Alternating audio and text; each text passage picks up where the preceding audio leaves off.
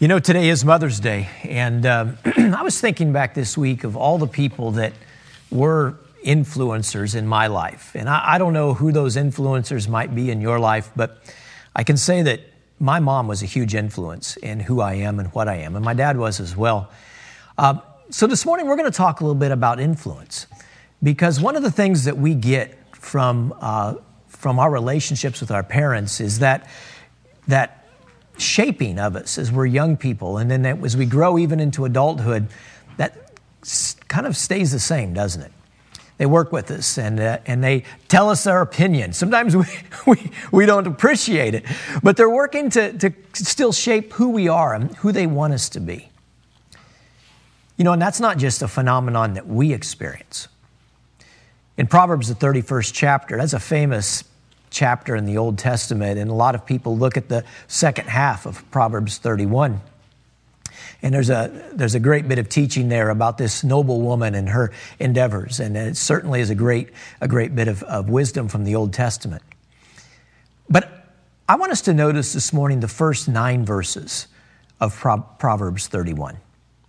Because the first nine verses of Proverbs 31 is the mother of King Lemuel and she's writing to her son, attempting to influence her son, who is the king, on the content of his character. Eh, you read with me, if you have your Bible with you, you can flip there. Proverbs 31. There's a little bit of a, of a little bit of an outcry from mom. And if you've ever had a mom that's a little bit like mine, you know exactly the inflection that's in her voice right here. She said, What, my son? What son to whom I gave birth? That's a mom thing, isn't it? Right? A lot of love mamas, but mamas will say, I carried you for nine months, right? You wouldn't know the things that I've done for you. And she's kind of giving her son a little bit of that right here. What son of my prayers? That's something else that mothers do, isn't it? Their children, no matter how big and important they are, no matter how small and, and young they are, no matter how disappointing they've been, or how successful they've been. Children are always dear, near and dear to their mother's heart. And Lemuel's mother is saying, I'm praying for you. Son uh, of whom I love, son that I gave birth, son of my prayers. And then she proceeds to give her son some advice, some advice on what he should do as a king. Two of the bits of advice that she gives is be careful of women who want to destroy you. And uh, secondly, beware of alcohol. And we'll talk about that a little bit as we close today. Um, her good advice to her son, some great advice for all of us. But I want to I want to just stop for a moment and notice what she's doing right here. Because she's doing something that almost every mom does. And in fact, all of us should be doing. Years and years ago, I went to a leadership conference. And while I was there, the leader of the conference came out and kind of gave, gave a keynote address. And he said something that I'll never forget. He said, Leadership is not a position, leadership is influence. Leadership is not just about a title, but it's about the ability to take somebody from where they are and move them to a place where they need to be or should be. And we're going to talk this morning about, well, a mom in the Bible whose influence is long felt, really, even still to this day. Even though she herself was never anything important, and even though she was probably not noted to be a particularly famous person in her day, the influence that she had over her children had a remarkable, a remarked effect over the entirety of the Old Testament. Many of the stories that we know and cherish are stories with the people that she influenced directly involved. And so, without further ado, if you have your Bible, why don't you turn there with me today? Because the book of Exodus begins with an interesting narrative. We're going to be in Exodus for a while today. it's a narrative, really, of God's people living in the land of slavery, oppressed and broken. And in the midst of this, the Pharaoh at the time s- stops and notices that while the rest of the land of Egypt seems to be kind of just going on ho hum, over in the land of Goshen, these foreigners, these people who were welcomed there generations before by a son who then was the ruler of Egypt, Joseph, have been blessed by God. And he notices that in comparison with the other Egyptians, they're their, their influence is very, very great in his land. Their numbers are increasing and multiplying substantially. And he reasons that if they wanted to, they could act with aggression and overtake the nation of Egypt. And so he sets about to oppress that group of people. And you know the story that there's, there's slave masters placed over God's people, the Israelites, and they began, began to be a slave labor force, making bricks out of mud and straw and clay to build cities for the Pharaoh. Side note here, but if you go to Egypt today, you can find some of this very brick that's still in existence. And even kind of more remarkable, there's a, one city in one particular place where there's, where there's different stratas of the brick, and the t- bricks that are on the top of that strata lack straw. And if you read through the story of the Exodus, you know that one of the things that the Egyptian, that the Pharaoh did was withhold straw from God's people, but they still had to make the same number of bricks. Just a side note. But in the midst of that story, God continues to bless. So much so that the Pharaoh decides that the only remedy is to kill off the next generation of young men, to stop that next generation of potential soldiers from taking their place in the ranks of the Israelite people. And so he gives a commandment that every firstborn or every son born to an, to an Israelite family must be thrown into the river Nile. And that sets the backdrop for where we are today. Because the first thing that I want us to notice is that if we want to be people of influence, moms, if you're out there today and you're like, I really want to influence my children to walk and to be the kind of people that God wants them to be, to walk as Jesus walked, and to share and to live as Jesus lived, one of the first things that we've got to do is what this family did, and that simply is to live boldly. There's always an option to not live boldly. There's always an option for us to take the easy way out or the coward's way out, if you will. But in this case, Abraham, or Abraham, listen to me, Moses' mother chose to live with boldness. And that boldness translates into a fantastic story. Exodus 2 and verse 1, it says this It says, A man from the household of Levi, which is the priestly family, right, married a woman who was a descendant of Levi. That doesn't sound very exciting. Two people got together, and yet that's how almost every story in this world starts, isn't it? A boy and a girl find each other in a great big world. They fall in love. And soon enough, God blesses with children. Motherhood is not something that's particularly complicated, but what happens in Jochebed's case is remarkable. Hebrews gives us the shortened version of the story, so we'll go with that today in Hebrews, the 11th chapter, and verse 23, when it says, By faith, when Moses was born, his parents hid him for three months because they saw that the child was beautiful and they were not afraid of the king's edict. I always like to joke. Now, what had happened if Moses was not a beautiful kid? What if Moses had been an ugly baby? But the truth is, is that his parents had made a decision to live boldly. They were going to do what they knew God called them to do. And they weren't afraid of the Pharaoh's edict. They weren't afraid of what Pharaoh was saying. He said, throw the baby, but they weren't going to do that. Now you think, what if they had been found out? There's a lot for them to lose. Perhaps they would have lost their lives. But also, she had other people that were a part of her family her husband and two other children, Miriam and Aaron. It could be that the entire family would pay the price for the bold move that she made. But Jochebed wasn't afraid of that. She was committed to live boldly. Can I ask you today, what, what is it that makes you afraid? I think a lot of us tend to function and make decisions, both with our families and with our children, and even with our interactions with people from the outside, based on fear. We don't really like something that our children are doing, but we're afraid to confront that. We don't really like an influence that's changing the, the, the spiritual nature or the character of our children's lives, but we're afraid to kick up sand or to make too much ruckus about it. Jochebed was willing to live boldly. The king said, Get rid of your baby. Jochebed said, No. it's wrong.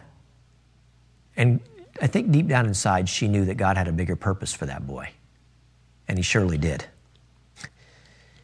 You know, there's a lot of things that in this story that challenge us. And this is maybe one of the biggest ones.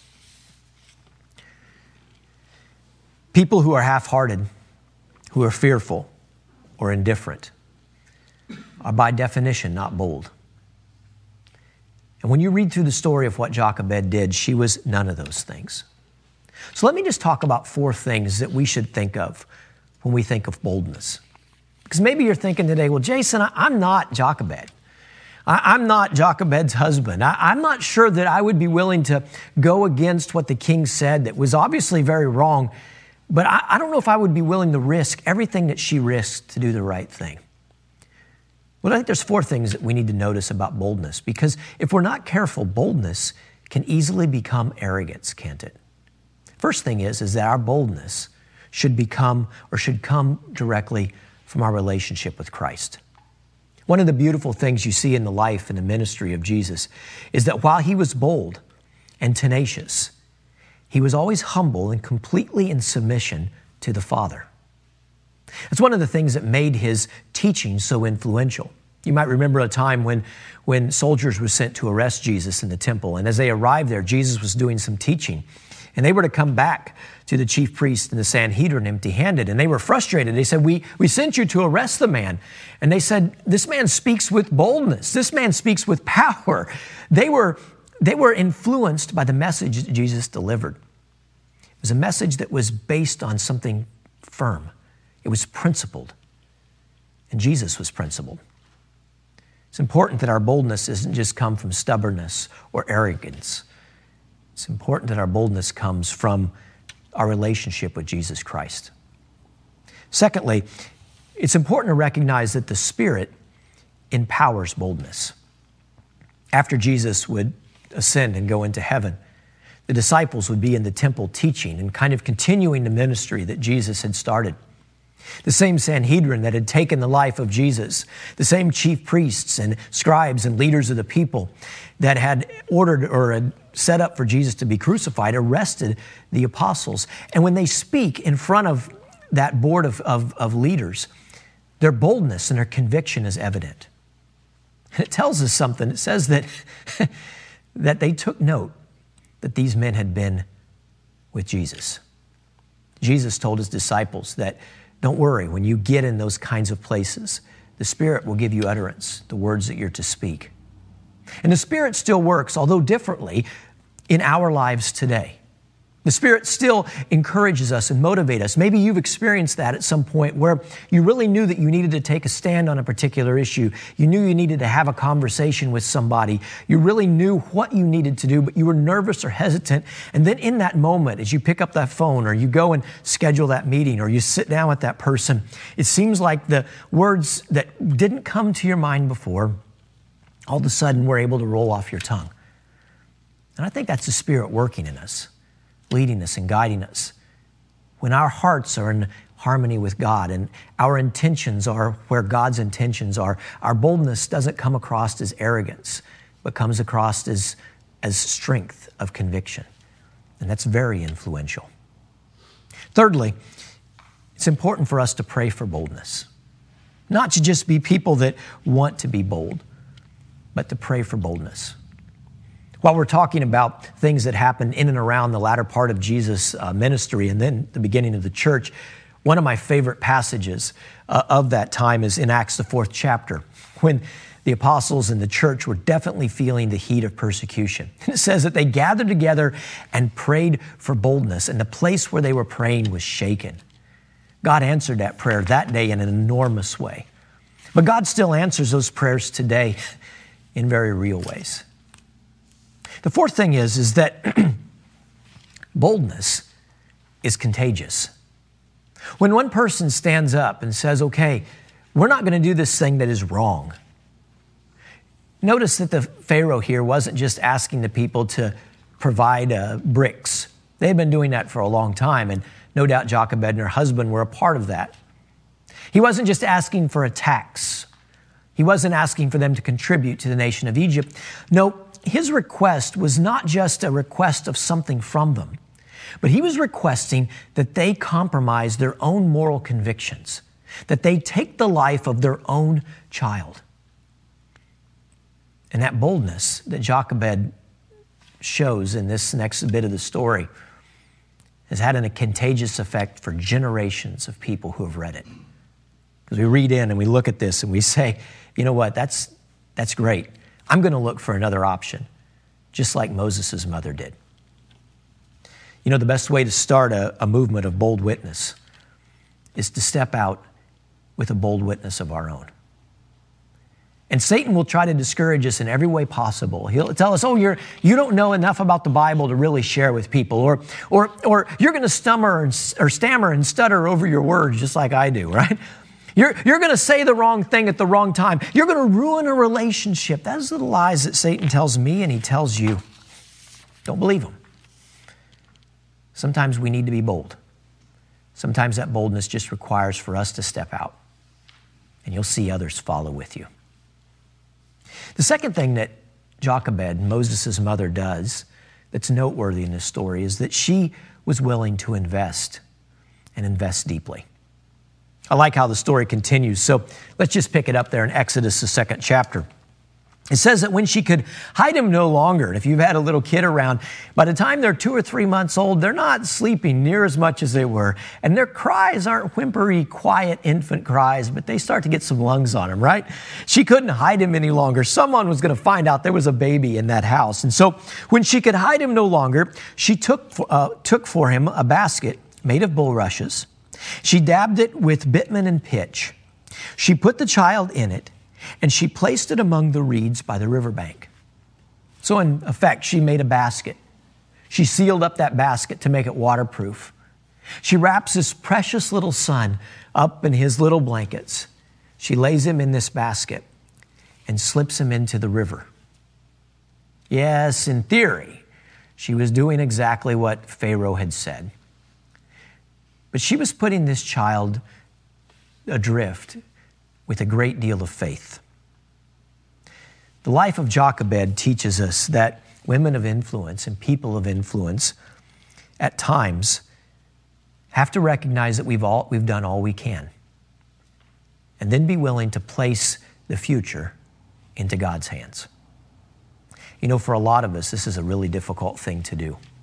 We're good when we can be hands on. We're good when we can try to keep that baby quiet. We're good when we're sneaking here and sneaking there, not mentioning that new child that's in our home, maybe keeping our, uh, our clothes loose so no one notices that we're pregnant. We're, we're kind of good about doing the things that we can do. But it's hard for us to let God do the things that only He can do. Jochebed was willing to do that. And you know, our investment in children ultimately models the Lord's investment in them. You know, sometimes we, we get to the place where our kids are in, in high school or they're leaving college, and that's a hard place for us as parents, isn't it? Some of you guys are going through that right now, where those, those little babies that were just first going to school a couple years ago are now sending out their cards with senior pictures or about to enter their senior year. And as a parent, you know, I'm about to turn them loose into a world that is full of uncertainties. Certainly, all those emotions had to be weighing heavily on Jochebed as she turned loose that little basket. But Jochebed knew that she wasn't turning him loose alone. She was leaving him there, but she was leaving him there in the care of a creator. And just in case there was anything needed, anything needed, she left Miriam watching from a distance. You know, there's a few simple ways that right now all of us can invest in other people. We've talked about these, but I think that they're good things for us to remind ourselves of. The first one is simply that we can pray for people. No matter any amount of separation or staying home doesn't prevent us from having an opportunity to pray for people who need prayers. And listen, guys, there's a lot of people right now, there's some people that just really enjoy the stay at home time. And there's a lot of people right now that are really struggling. Sometimes it's financial struggles. Sometimes it's with the kids, just always being there and not any break from the kids. It's a struggle. And a lot of us remember those days when our kids were small.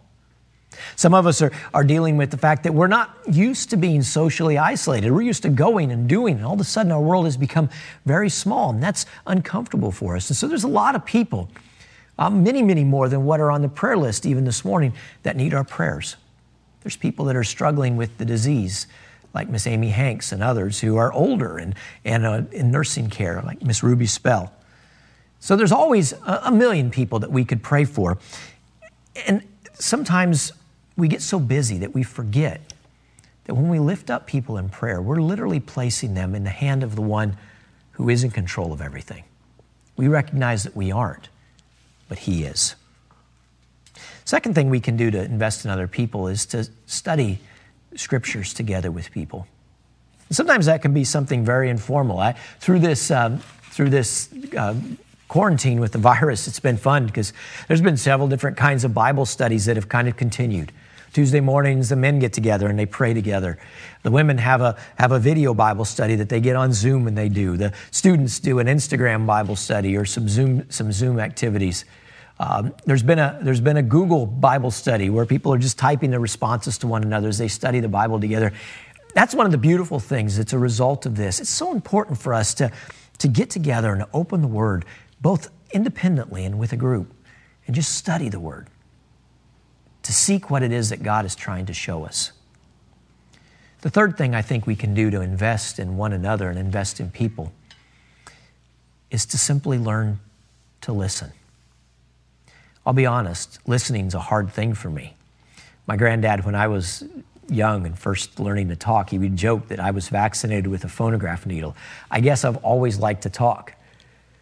But when we're good at talking, or we like to talk, sometimes we're not very good at listening. the Bible says to be quick to listen, slow to speak, and slow to become angry. One of the greatest ways that we can invest in people is simply being willing to listen. Sometimes all people need is just somebody to hear what they have to say. Years ago in marriage, I learned that when Michelle would talk to me, I would think I had to fix things, when really all she wanted was for me to just listen to her point of view. Mothers are often good listeners. One of the things I miss about my mom, her being around, is, is if I picked up the phone and I was struggling with something, my mom was always willing to listen. And she had an opinion, you can be sure. But you would listen and hear me out. Listening is really a valuable way for us to invest in people and probably underappreciated by most people. The last of these is just to be an intentional investor. A lot of people are investing right now in the stock market. A lot of my friends are trying to look for bargains right now, right? They've lost a lot, so they're trying to kind of pick some stuff off the bottom and see if they can build back that portfolio. And, and a successful investor is somebody who's intentional, who has a plan and executes that plan, who knows what they want to accomplish and works towards accomplishing that goal. And that's critical. Being an intentional investor is not something that just happens. But when we're intentional in how we invest in people, it gives God opportunities to work as well. Just think about, well, think about investment in Jochebed's story. So Jochebed puts Moses in a little basket and places him in the river. But God does 90% of the growth here, right? Paul said, I planted, Apollos watered, but God gives the increase. And certainly God was active in the story of Moses because she just happened to put Moses in the right spot of the Nile. The Nile's a big river, a massive river, but it was just in the right spot where the daughter of the Pharaoh would come and visit that spot in the water, right? And then Moses just happened to maybe cry at the right time and catch the attention of the daughter of the Pharaoh. And Miriam just happened to be on her post nearby. I'm sure her mama posted her there, but she just happened to be in the right place at the right time. And of course, Jochebed was more than happy to be a, a nurse for this little child. And Pharaoh's daughter just happened to have enough influence to save that little baby from death. If you don't know the story of Moses, Miriam, Miriam, after the little baby is discovered by Pharaoh's daughter, Miriam comes out and says, Hey, would you like me to find you somebody to take care of that baby, to nurse that baby until he's weaned? And And Pharaoh's daughter, of course, said yes because she's a princess. She didn't have time to be, to be cluttered up with changing diapers, right? And so she said that would be great. And what does Miriam do? Well, she goes and gets Moses' very mother. And for the first two or so years of his life, he was raised in the home of the very one who gave him birth. A beautiful story about how God works. A beautiful story of faith and trust and God's active working in the lives of those whom he loved. You and I both know that the stories of faith and trust don't stop right there. There's a lot of them. And one last thing that I think that is so important to notice is the role that Jochebed had in being a servant. she was willing to serve humbly. Here's what Miriam says in verse number seven of Exodus, the second chapter. She says, Shall I go and call a nurse from the Hebrew women to nurse the child for you? And Pharaoh's daughter said, Go. And the girl went and called the child's mother. And Pharaoh's daughter said, Take this child away and nurse him for me, and I will give you wages. Not only did she get to spend those first two years with her own son, but she got paid to do it. Huh? Isn't that fun how God works sometimes? And um, you know what, guys? In the world, we, we define greatness in terms of power, in terms of possessions, in terms of prestige, in terms of position. We, we look at things that we can do or how people look up to us. But when Jesus talked about greatness, Jesus measured greatness in terms of service, not status. God determines our greatness not by how other people look at us, by how we serve other people. Mark the ninth chapter, this moment where Jesus calls the 12 in verse 35, and he sits down with them and he says, If anyone would be first, he must be the last of all and the servant of all. Before this, they were having a discussion about who was the greatest, right?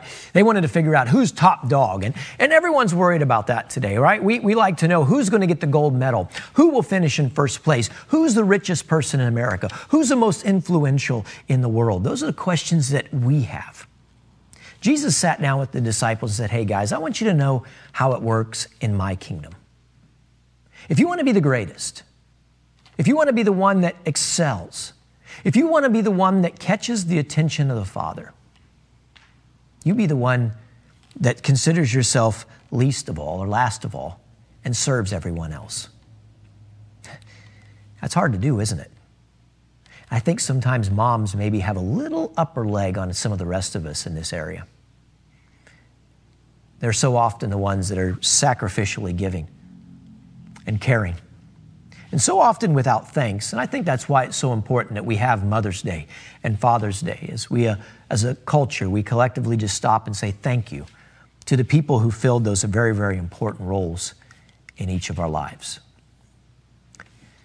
Service is not something that's necessarily exciting. Service is something sometimes that takes more than we receive back from it. But service is something that's absolutely essential to be the kind of person that we're called to be. Your shape in ministry reveals, or your shape in life reveals your ministry. But your servant's heart reveals your maturity. All of us have skills and abilities that we can bring to the table. But it's when we're willing to serve sacrificially that we actually reach a mature place in Christianity. For a lot of us, walking with God is about what God can do for me. Or what can God do for other people? Or what do I get from church or from Bible study or from prayer? When a more mature response would be, what can I give to the one who's given me so much? What can I, how can I serve the body of Christians in the place where I live? Jochebed was willing to do whatever it took to make sure that this little boy of hers had the best start that he could have. And you know, when you stop to think, well, what did Jochebed accomplish? Well, she actually accomplished a great deal. Now, at first, it might not look like she accomplished anything. I'm certain that she grew old and closed her eyes in death and thought to herself it was all for nothing. My son went to live in the, in the palace of the king. And surely we hoped that he would somehow get the Pharaoh's ear and, and release us and allow us to go and find a place of our own. But no, he, he got in trouble when he was 40 years old, ran off, and no one's seen him since. Maybe she died with a heart that was full of sorrow. Maybe she died rather disappointed. What Jochebed didn't know is that God wasn't finished yet. What she didn't know that was when her son was 80 years old, the Lord would appear to him in the form of a burning bush. When her son was 80 years old, he would return to the land of captivity. He would stand before a Pharaoh who probably hadn't even been born yet and demand, with signs and powerful wonders, that that Pharaoh release God's people. What she had no way to know in those years where she was working with this boy and, and raising him up is that her influence would allow him to become the kind of leader that would be able to lead possibly a million plus people out of the land of bondage and to the border of the land of promise. And it wasn't just Moses that was influenced by Jochebed, was it? Think about it. Aaron, the first high priest, her son. Miriam, the first worship leader in a sense that we see in Scripture, her daughter. Now, Jochebed herself maybe never accomplished great things that the world took note of. But we know her name today because her influence was real in the life of her children. And God took her children and used them to do amazing and powerful things. Moms, never underestimate the power of your influence on your kids.